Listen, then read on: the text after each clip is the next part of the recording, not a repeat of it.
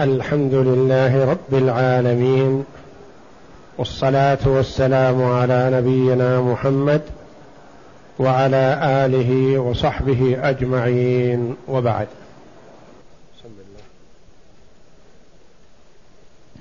بسم الله الرحمن الرحيم.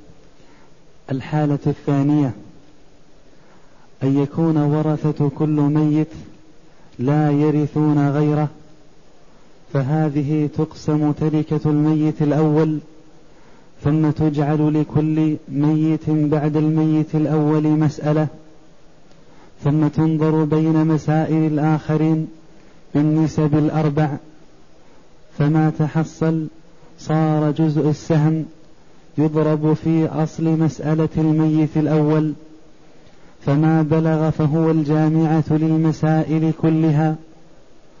فإذا أردت القسم فمن له شيء من الأول أخذه مضروبا فيما هو كجزء السهم.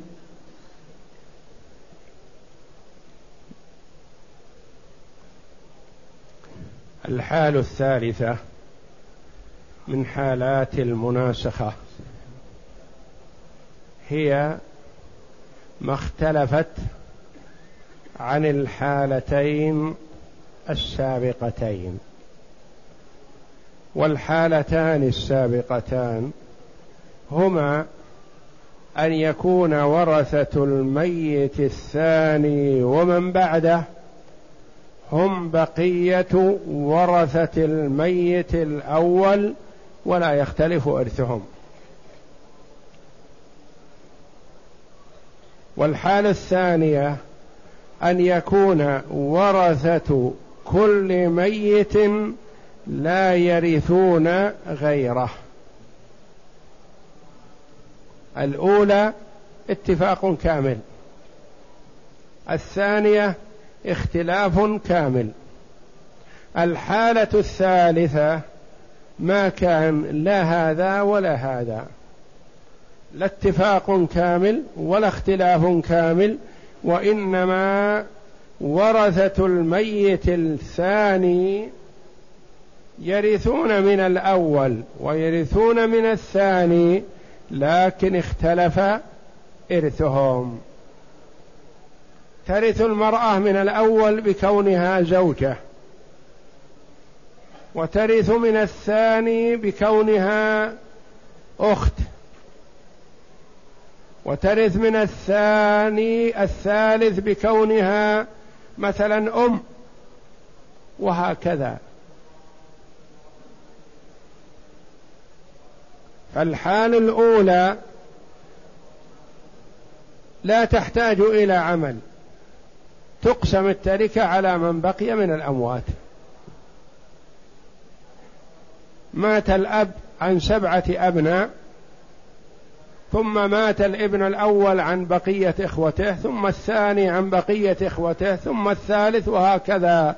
فلم يبقى إلا اثنان.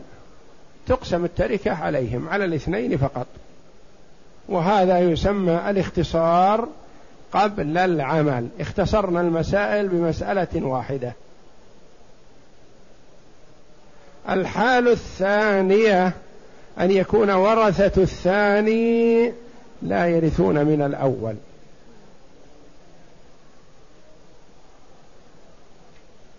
وورثة الثالث لا يرثون لا من الأول ولا من الثاني. وورثة الثالث لا يرثون لا من الأول ولا من الثاني ولا من إلا من مورثهم فقط. وورثة الرابع والخامس والسادس وهكذا.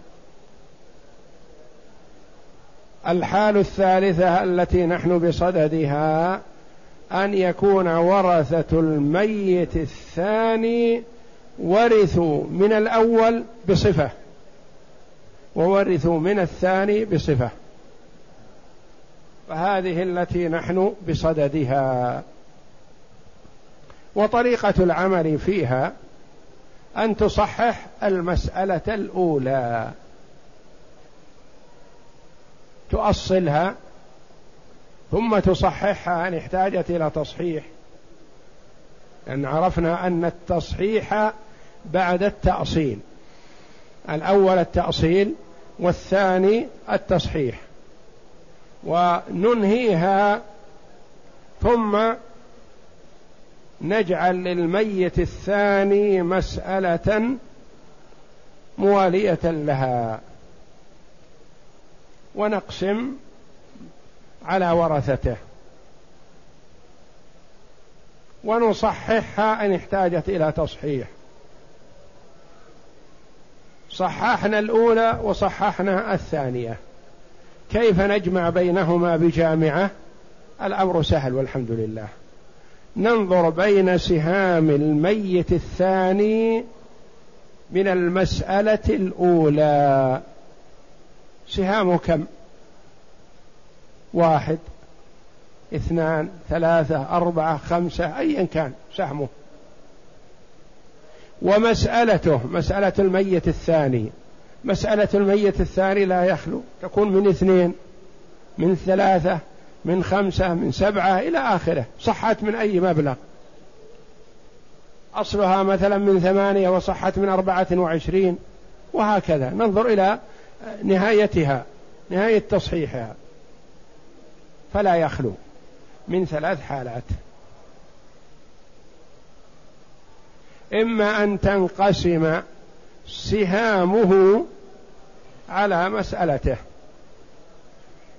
كأن تكون سهامه مثلا ستة ومسألته من اثنين أو مسألة من ثلاثة.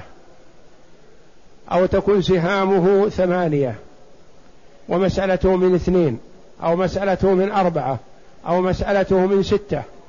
لا من ستة ما يصلح. أو مسألته من ثمانية تنقسم. فإذا انقسمت سهامه على مسألته صحت المسألة الثانية وخرجت الجامعة مما صحت منه المسألة الأولى. كانت هي الجامعة. لأن السهام انقسمت على المسألة فلسنا بحاجة إلى عمل. ثم نقول من له شيء من المسألة الأولى؟ أخذه برمته. ومن له شيء من المسألة الثانية؟ أخذه مضروبا في ناتج قسمة السهام على المسألة. ومن له شيء منهما جمع له. يجمع له ما له من المسألة الأولى مع ما له من المسألة الثانية ويجعل بحذاء اسمه. انظر المسألة التي وضعها المؤلف رحمه الله تعالى. هلك هالك عن زوجة وبنت وعم. زوجة وبنت وعم. وقبل قسمة التركة ماتت البنت. عن زوج وابن هنا لاحظنا أن ورثة الميت الثاني ما ورثوا من الميت الأول. لكن المسألة منقسمة. فننظر. أولا نصحح المسألة الأولى وهي زوجة وبنت وعم. المسألة من ثمانية لأن فيها زوجة لها الثمن لوجود الفرع الوارث والبنت لها النصف والعم له الباقي. المسألة من ثمانية.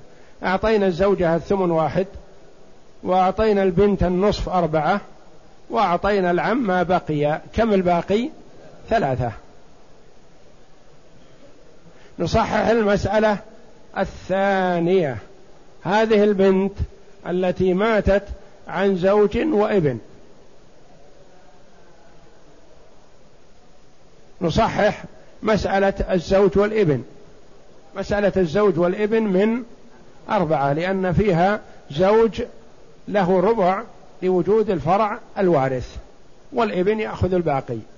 فمسألة البنت من أربعة. للزوج الربع واحد والباقي ثلاثة للإبن. صححنا المسألتين وانتهينا. نريد أن نستخرج جامعة تجمعهما. يا ترى ماذا تكون؟ ننظر. بين سهام البنت كم سهامها من مسألتها الأولى من مسألة أبيها؟ أربعة. ومسألتها كم؟ من أربعة كذلك. هذه السهام منقسمة على المسألة. اقسم الأربعة على أربعة كم الناتج؟ واحد. نتيجة القسمة واحد. فنقول من له شيء من الأولى أخذه؟ لأن المسألة الأولى ما زادت وما ضربت بشيء. من له من شيء من المسألة الأولى أخذه برمته. فالزوجة مثلا في الأولى كم لها؟ لها واحد. ينقل لها تأخذه من الجامعة. هو هو. نصيبها الثمن ما تغير. العم في المسألة الأولى له ثلاثة. من كم؟ من ثمانية. هي هي. ما تغيرت. الزوج من الأولى ماذا يأخذ؟ له قلنا واحد مضروبا في ناتج قسمة سهام مورثه على مسألته كم ناتج القسمة؟ واحد الزوج هذا له واحد في واحد بكم؟ بواحد والابن له ثلاثة مضروبة في واحد بواحد بثلاثة فكأننا قسمنا سهام الميت الثاني على ورثته ما تغيرت الحال. له أربعة وورثته زوج وابن. أخذ الزوج الربع من الأربعة واحد وأخذ الابن الباقي ثلاثة من الأربعة. فالجامعة حينئذ هي كم؟ هي ثمانية. هي مصح المسألة الأولى أو أصل المسألة الأولى. مثاله أن يموت شخص عن ثلاثة بنين ثم لم تقسم التركة حتى مات أحدهم عن ابنين والثاني عن ثلاثة والثالث عن أربعة. لا لا. الحالة الثالثة ما عدا ما تقدم من الحالين فتجعل للميت الأول مسألة وتصححها إن احتاجت إلى تصحيح. ثم تجعل للميت الثاني مسألة أخرى وتصححها إن احتاجت لذلك. ثم تأخذ سهام الميت الثاني من المسألة الأولى وتقسمها على مسألته فلا تخلو من ثلاث حالات. إما أن تنقسم سهامه من المسألة الأولى على مسألته وإما أن توافق وإما أن تباين. فالأولى إذا انقسمت سهام الميت الثاني على مسألته صحت المسألة الثانية. مما صحت منه المسألة الأولى فلا تحتاج إلى عمل. مثاله زوجة وبنت وعم. فلم تقسم التركة حتى ماتت البنت عن زوج وابن فالمسألة الأولى من ثمانية. للزوجة الثمن واحد وللبنت النصف أربعة والباقي ثلاثة للعم. والمسألة الثانية من أربعة للزوج الربع واحد والباقي للابن. وسهام البنت من الأولى أربعة فتنقسم على مسألتها فلا تحتاج إلى عمل. وهذه صورتها في الجدول. وكيفية العمل. وكيفية العمل؟ إننا وضعنا في الجدول الأول طول الورثة للميت الأول. ورثة الميت الأول وهم الزوجة والبنت والعم. نعم. وفي الجدول الثاني إزاء كل واحد منهم سهامه من المسألة الأولى. سهامه من المسألة الأولى فالزوجة أخذت واحد من ثمانية. والبنت أخذت أربعة من ثمانية والعم أخذ ثلاثة من ثمانية. نعم. ومكتوب فوقه ثمانية هي مصح المسألة الأولى. يعني هي أصل المسألة الأولى. نعم. وفي الجدول الثالث مكتوب تاء أمام البنت علامة على الموت. يعني التاء حذاء الوارث علامة على أنه مات. نعم. ومكتوب تحته في جدول متصل به من أسفل ورثته. ورثت هذا الميت الثاني نعم. وفي الجدول الرابع سهام ورثة الميت الثاني من مسألته إزاء كل واحد منهم ومكتوب فوقه اثنين. هي أصل مسألة الميت الثاني. هي أربعة وليست اثنان. صححناها سابقا. نعم. وفي الجدول الخامس مكتوب فوقه إيش؟ أربعة. نعم. ومكتوب فوقه أربعة هي أصل مسألة الميت الثاني. وفي الجدول الخامس إزاء كل واحد من الورثة نصيبه من الجامعة ومكتوب فوقه ثمانية. ثمانية التي هي الجامعة التي هي أصل المسألة الأولى. نعم. وهي الجامعة ومكتوب فوق الثمانية أصل أصل مسألة الميت الأول واحد. هي وفق المسألة الثانية. لا. ومكتوب فوق الثمانية أصل مسألة الميت الأول الذي هو أصل مسألة الميت الأول الثمانية ومكتوب فوق أصل مسألة الميت الثاني واحد هي وفق سهامه. إن قلنا قوس على كلمة واحد هي وفق المسألة الثانية. هذه لا تتأتى هنا. نعم. هي وفق المسألة الثانية ومكتوب فوق أصل مسألة الميت الثاني واحد هي وفق سهامه. يعني نتيجة القسمة. نتيجة قسمة السهام على المسألة نتج واحد. هذه حالة من حالات المناسخة من الحالة الثالثة لأن قلنا الحالة الثالثة لا يخلو إما أن تنقسم سهام الميت الثاني على مسألته. أو توافق. الحالة الثانية الموافقة. والحالة الثالثة المباينة. حالة الانقسام هي السابقة. حالة الموافقة أن تكون سهام الميت الثاني من المسألة مثلا أربعة ومسألة من ستة. يعني ما تنقسم وإنما بينهما موافقة. أو تكون سهام ستة ومسألة من أربعة. أو تكون مسألته سهام ثلاثة ومسألته صحت من تسعة مثلا.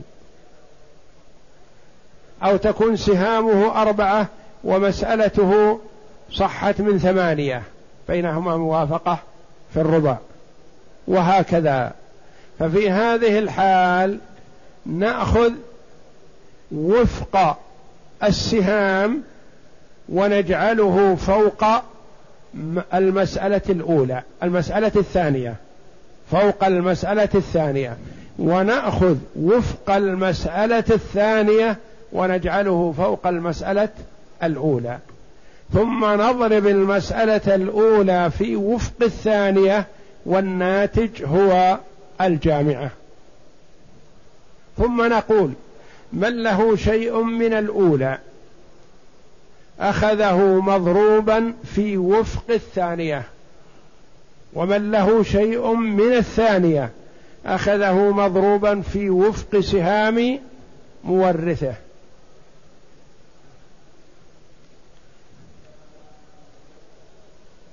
ثم إن كان قد ورث من الأولى والثانية جمع له. وإن كان ورث من أحدهما دون الأخرى أعطي إياه. نعم. الحالة الثانية. الحالة الثانية ألا ينقسم نصيب الميت الثاني على مسألته ولا يباين. لا ينقسم ولا يباين. معروف الانقسام أنه ينقسم ولا يبقى باقي. أو يباين لا يتفق معه في جزء من الأجزاء وإنما بين هذا وهذا. لا ينقسم وإنما يتفق معه في جزء من الأجزاء. الاتفاق كأن يكون مثلا ستة وأربعة ستة وثمانية. السهام ستة والمسألة صحت من اثنى عشر. السهام ستة والمسألة صحت من ثمانية عشر من هكذا من يتفقان في جزء من الأجزاء. نعم. ولكن يوافق فخذ وفق المسألة الثانية واضربه في كامل المسألة الأولى. فيؤخذ وفق المسألة الثانية ويضرب في كامل المسألة الأولى. والناتج هو الجامعة الأولى. وفي هذه الحال قد تتعدد الجامعات لأن الميت الأول والثاني يكون لهما جامعة. فإذا وجد ميت ثالث صار له جامعة ثانية. فإذا وجد ميت رابع صار له جامعة ثالثة. وهكذا كل ميت مع من قبله يستخرج له جامعة جديدة. إنما يشترك الميت الأول والثاني في جامعة واحدة فإذا جاء الثالث استخرج له جامعة ثانية وهكذا. نعم. فما بلغ فهي الجامعة للمسألتين ثم تقسم فمن له شيء من المسألة الأولى أخذه مضروبا في وفق المسألة الثانية. ومن له من المسألة الثانية أخذه مضروبا في وفق سهام مورثه ومن ورث منهما فاجمع له حصتيه. يعني نصيبه من المسألة الأولى ونصيبه من المسألة الثانية واجعلهما بحذائه من الجامعة. نعم. مثاله زوج وأم وأخت لغير انظر الكتاب. الميت الأول مات عمن زوج. وأم وأخت. مرأة ماتت عن زوجها وأمها وأختها. ثم قبل قسمة التركة تزوج الزوج هذا الأخت الوارثة في المسألة الأولى. بعد موت أختها تزوجها. ثم مات عنها. مات الزوج في المسألة الأولى الوارث عن زوجته التي هي أخت في المسألة الأولى. انظر. كيف ورث الأخت في المسألة الأولى؟ أصبحت في المسألة الثانية زوجة. لأن زوج أختها تزوجها ثم مات عنها. وعن هذا الزوج مات عن زوجته التي هي أخت في المسألة الأولى وعن أبيه وعن أمه وعن بنتيه. فنصحح المسألة الأولى ونقول زوج وأم وأخت المسألة فيها نصف الذي هو الزوج. والأم له لها ثلث. والأخت لها نصف. فيها نصفان وثلث. أقل عدد يخرج منه النصفان والثلث هو عدد ستة. لأن الثلاثة لها ثلث لكن ليس لها نصف. والاثنان لها نصف لكن ليس لها ثلث. والأربعة لها نصف لكن ليس لها ثلث. ما الذي يجمع النصف والثلث؟ هو عدد ستة. فصححنا المسألة الأولى من ستة. فأعطينا النصف ثلاثة للزوج. وأعطينا الأم الثلث اثنان. وأعطينا الأخت الثانية النصف ثلاثة. فاجتمع عندنا ثلاثة واثنان وثلاثة. صارت ثمانية. نقول عالت هذه المسألة إلى ثمانية. عالت إلى ثمانية. طيب. مات الزوج الذي أخذ ثلاثة. مات عمن عن زوجته التي هي الأخت في الأولى. وعن أبيه وأمه وبنتيه. إذا توفي شخص عن أمه وأبيه وزوجته وبنتيه تكون مسألته من أربعة وعشرين لأن فيها ثمن للزوجة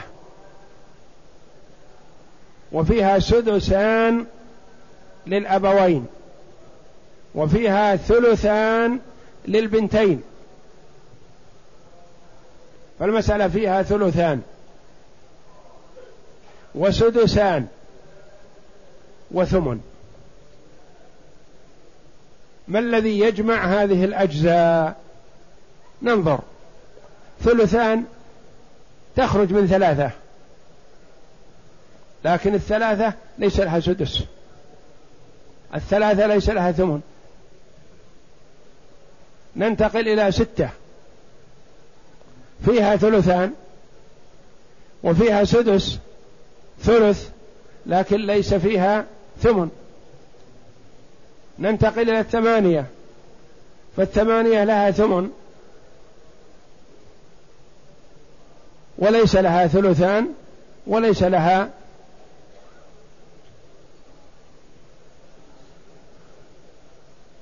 سد الثمانية لها ليس لها لها لها ثمن لكن ليس لها سدس وليس لها ثلث ولا ثلثان.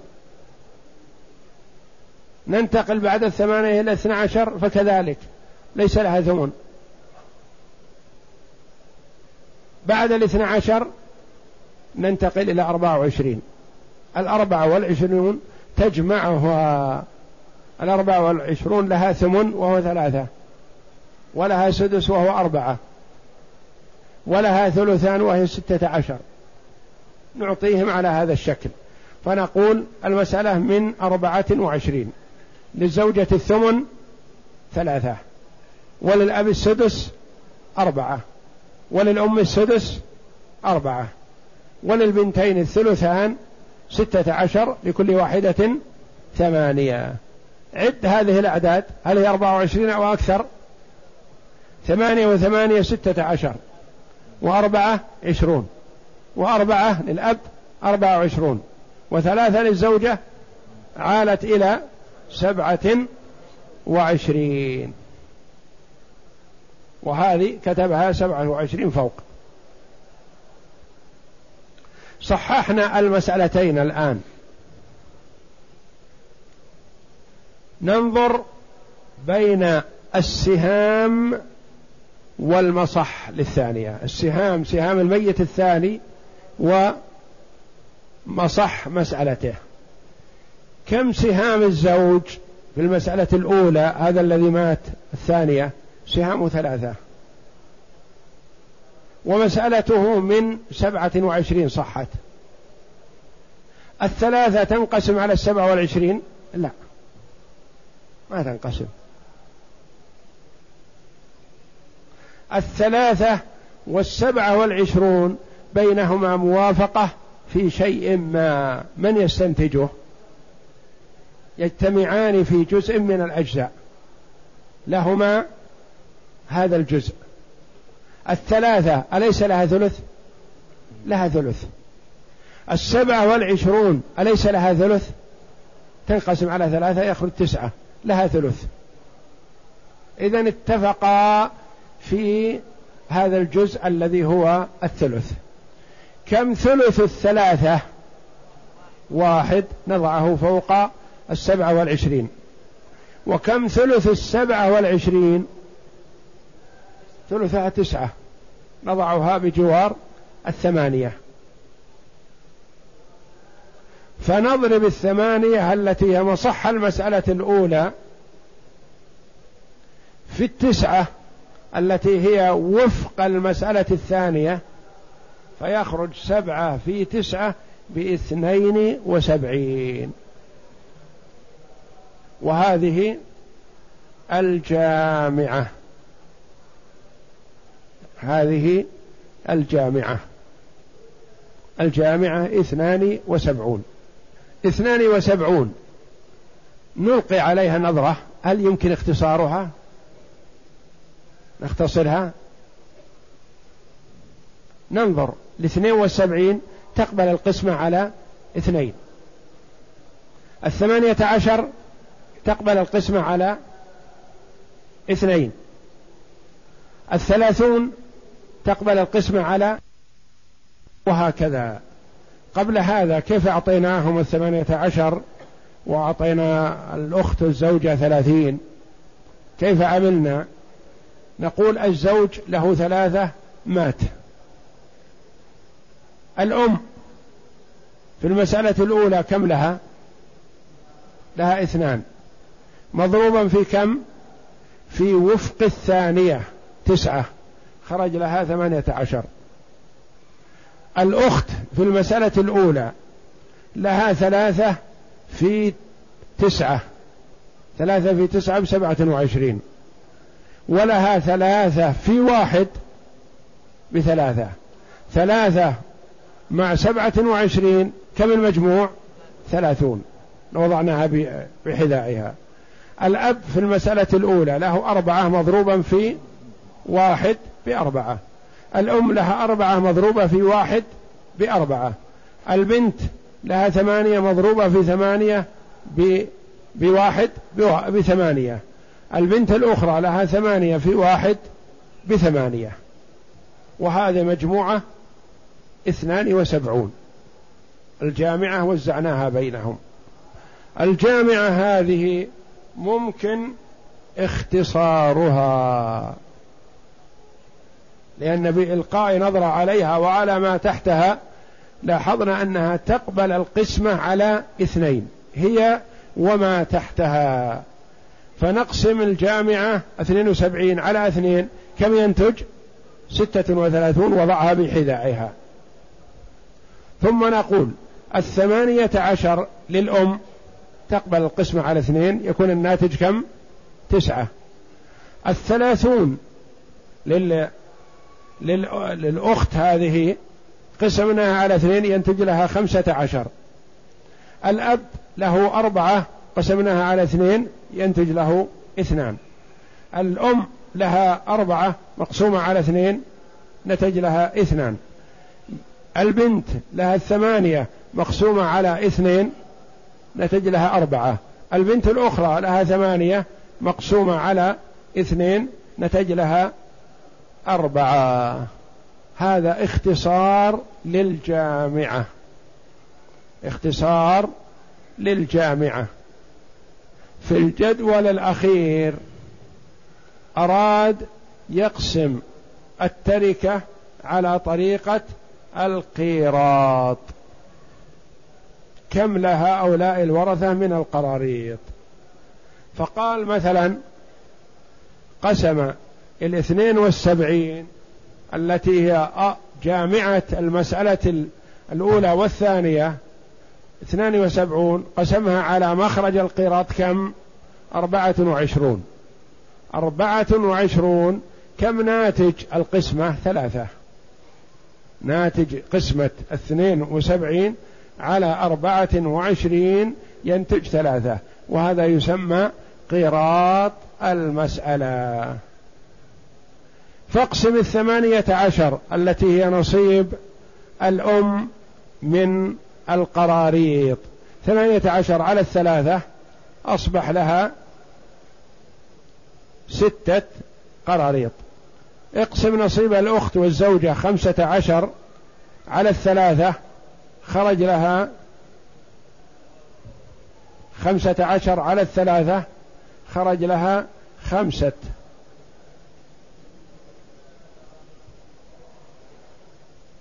لا.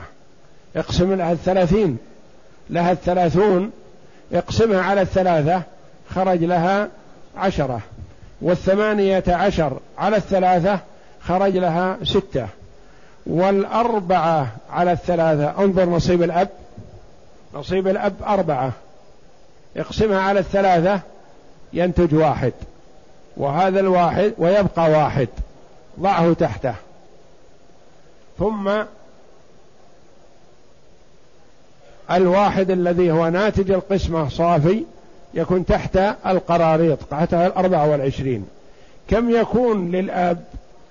له قيراط وثلث قيراط. يعني واحد من ثلاثة من القيراط. وللأم مثله. للبنت لها أربعة. مقسومة على الثلاثة فيها واحد.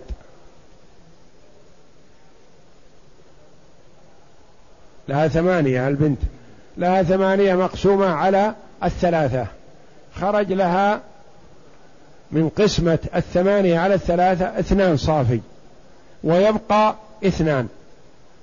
اثنان تكون الأولى تكون تحت الثلاثة منسوبة إليها والإثنان الكاملة تكون تحت القراريط منسوبة إليها. فيكون للبنت الواحدة قيراطان وثلثا القيراط. قيراطان وثلثا القيراط. وللبنت الثانية مثلها. مثاله زوج وأم وأخت لغير أم فاقبل القسمة. تزوج هذا الزوج الأخت ثم مات عنها. وعن أبوين وابنتين فالمسألة الأولى أصلها من ستة وتعود إلى ثمانية للزوج ثلاثة وللأخت كذلك وللأم اثنان والمسألة الثانية من أربعة وعشرين وتعود إلى سبعة وعشرين للزوجة الثمن ثلاثة وللأب السدس أربعة وللأم كذلك. وللبنتين الثلثان ستة عشر لكل واحدة ثمانية. وسهام الزوج من الأولى ثلاثة توافق مسألته بالثلث. فاضرب ثلث المسألة الثانية. وهي تسعة في كل في كل الأولى ثمانية. تبلغ اثنين وسبعين وهي الجامعة. فإذا أردت قسمتها فللأم من الأولى اثنان مضروب في وفق الثانية تسعة تبلغ ثمانية عشر. وللأخت من الأولى ثلاثة في تسعة تبلغ سبعة وعشرين. ولها من الثانية بالزوجية ثلاثة مضروب في وفق سهام المورث واحد بثلاثة يجتمع لها ثلاثون. يجتمع لها من الأولى والثانية لها ثلاثون. من الأولى لها سبعة وعشرون بكونها أخت أخذت النصف. ومن الثانية لها ثلاثة بكونها أخذت الثمن. فالثلاثة مع السبعة والعشرين مجموعها ثلاثون. نعم. ولها من الثانية بالزوجية ثلاثة مضروب في وفق سهام المورث واحد بثلاثة يجتمع لها ثلاثون ولكل واحد من الأبوين أربعة مضروب بواحد بأربعة ولكل واحدة من البنتين ثمانية مضروب في وفق سهام المورث واحد ثمانية وهذه صورتها في الجدول. فإذا أردنا إخراج نصيب كل واحد من الورثة قراريط هذا يريد أن يذكرك رحمه الله بقسمة التركات التي سبقت واستخراج القيراط حتى لا تنسى. تجمع. لا تنسيك المناسخات قسمة التركات. فجمع لك في هذه المسألة بين قسمة التركة وبين المناسخة. فإذا أردنا إخراج نصيب كل واحد من الورثة قراريط قسمنا الجامعة وهي اثنان وسبعون. الجامعة الكاملة للجميع وهي اثنان وسبعون. نعم. على مخرج القيراط وهو أربعة وعشرون. فما خرج فهو قيراط المسألة. آه، عرفنا أن قيراط المسألة هو ناتج قسمة مصح المسألة على مخرج القيراط وقد يكون قيراط المسألة سدس أو أقل من السدس وقد يكون عدد كبير. نعم. فما خرج فهو قيراط المسألة تقسم عليه نصيب. تقسم تقسم أنت يعني. تقسم عليه نصيب كل واحد من الورثة. من الجامعة. تقسم نصيبه من الجامعة على مخرج القراء على على قيراط المسألة فما نتج فهو له قراريط. نعم. فما خرج فهو نصيب ذلك الوارث قراريط. فللأم من الجامعة ثمانية عشر قسمناها على قيراط المسألة ثلاثة فخرج ستة فلها ستة قراريط. وقسمنا نصيب الأخت التي هي زوجة في الثانية من الجامعة وهو ثلاثون على قيراط المسألة وهو ثلاثة فخرج عشرة فهي لها قراريط وعلى هذا فقس. وعلى هذا فقس يعني البقية الأب والأم والبنت والبنت. ونقف على الحال الثالثة.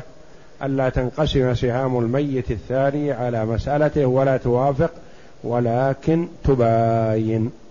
والله أعلم. وصلى الله وسلم وبارك على عبده ورسوله نبينا محمد وعلى آله وصحبه أجمعين. يقول السائل هل يجوز جمع النية في السنن؟ تداخل السنن لا يخلو. إن كانت السنة أو الصلاة تدخل ضمن أي صلاة تصلى صحت تداخل السنن. فمثلا سنة الوضوء وسنة تحية المسجد وسنة الراتبة. إذا نويته نويتها معا صحت. فمثلا توضأت ودخلت المسجد وقد أذن لصلاة الفجر. فنويت بهذه الصلاة سنة الوضوء لأنها وقعت بعد الوضوء. ونويت بهذه الصلاة تحية المسجد لأنك دخلت الآن. ونويت بهذه الصلاة راتبة الفجر. لأنه قد أذن لصلاة الفجر. صح. لأنها متداخلة. لكن إذا كانت قد فاتتك سنة الفجر مثلا ودخلت لصلاة الظهر ونويت بهذه الراتبة التي تصليها لدخولك المسجد تحية المسجد وسنة الفجر قضاء وسنة الظهر أداء. هل تصح؟ لا. الفجر لا. تصح تحية المسجد وسنة الظهر تصح لأنها تتداخل لكن سنة الفجر لا. ما تدخل ضمنها. وهكذا.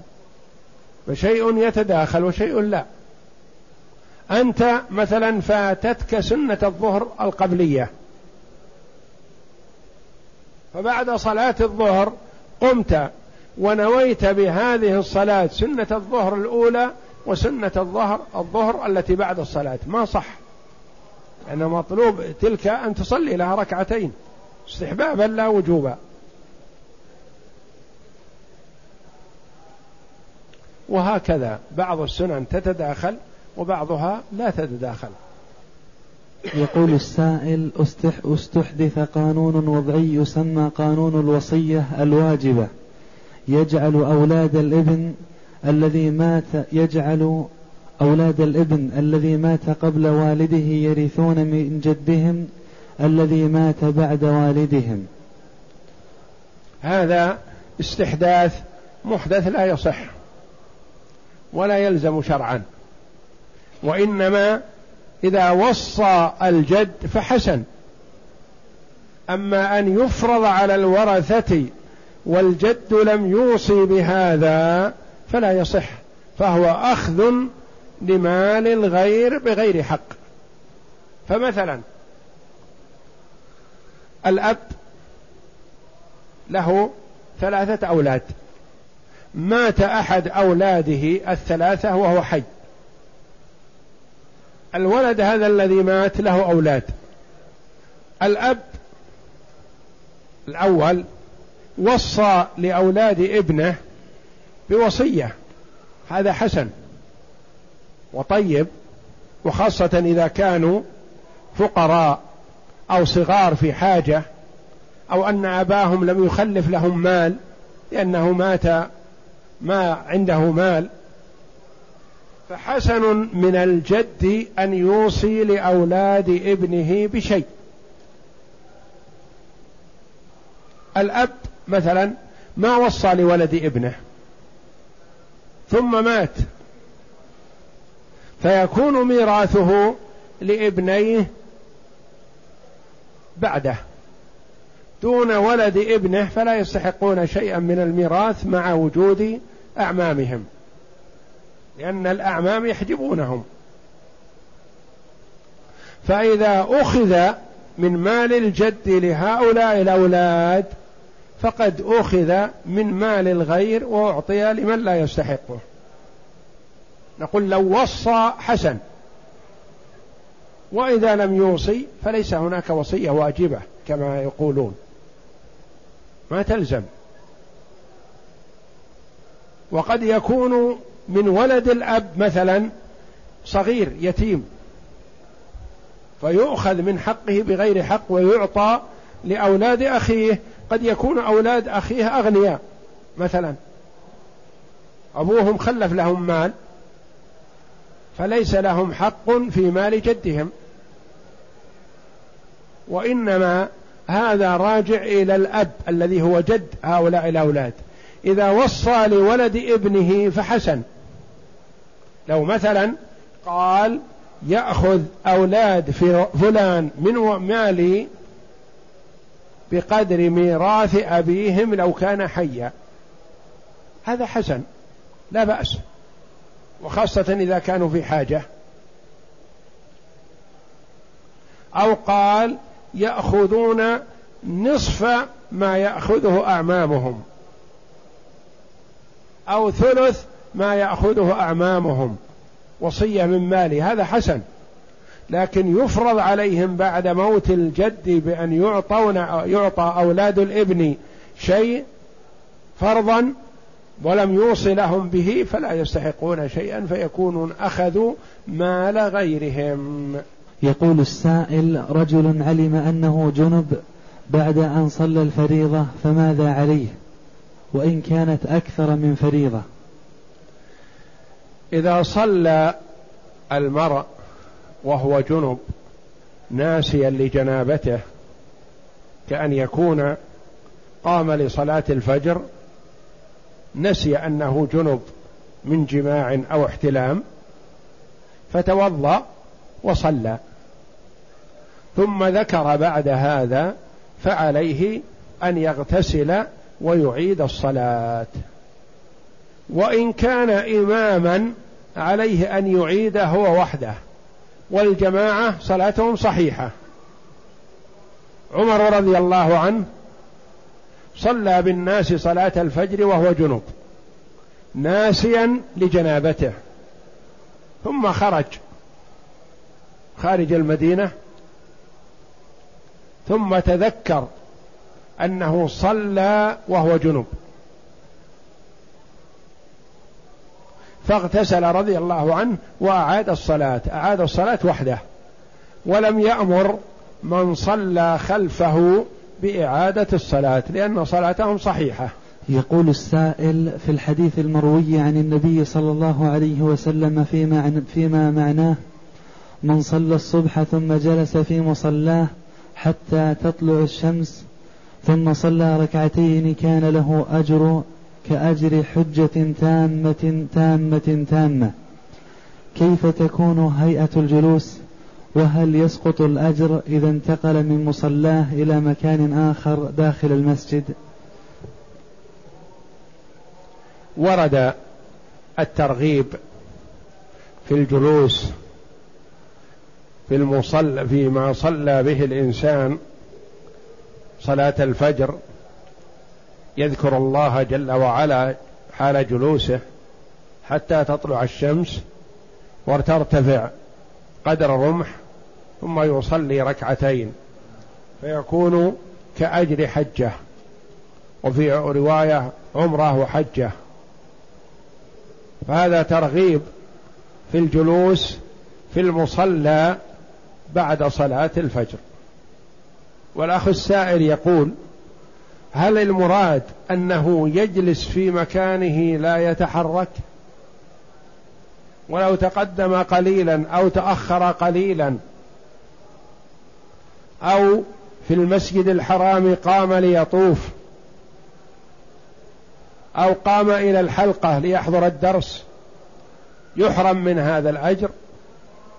والذي يظهر والله أعلم أن المراد بمصلاه مكان صلاته. يعني المسجد الذي صلى فيه. لأن هذا مصلاه. المكان الذي صلى فيه.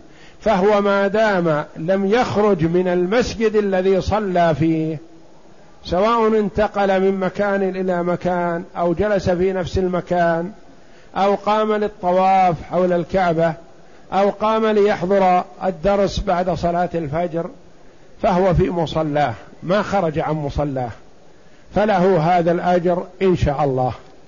يقول السائل إذا أجند الرجل في وقت الصلاة فتيمم فصلى ثم وجد الماء هل يغتسل أم لا؟ نعم. إذا كان مسافر ما وجد الماء.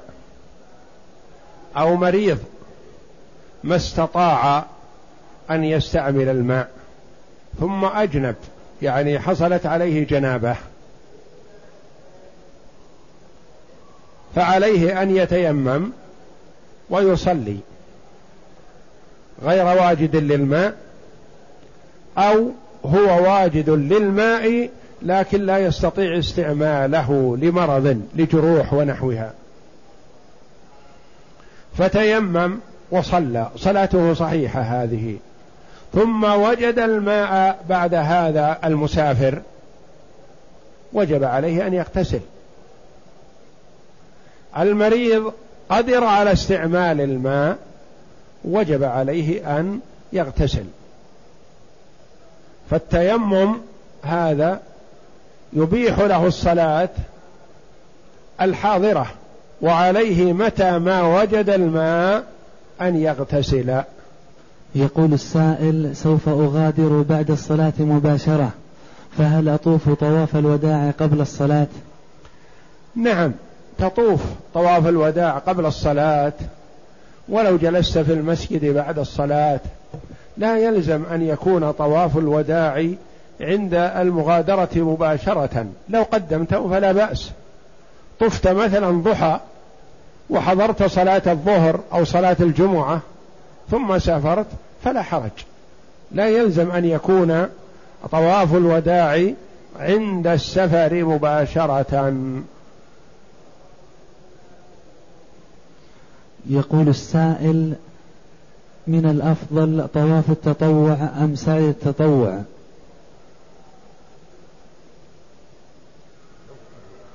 يقول السائل من الأفضل هل طواف التطوع أم سعي التطوع؟ طواف التطوع مشروع في كل وقت. وأما السعي فليس هناك سعي اسمه سعي تطوع ابدا. السعي لا يجب ولا يجوز إلا مرة سبعة أشواط مع الحج وسبعة أشواط مع العمرة ولا يكرر السعي. فإذا كرره المرء فقد عبث. تكريره يعتبر عبث ليس مشروع لأنه لم يشرع لنا تكرير السعي. وإنما شرع لنا تكرير الطواف.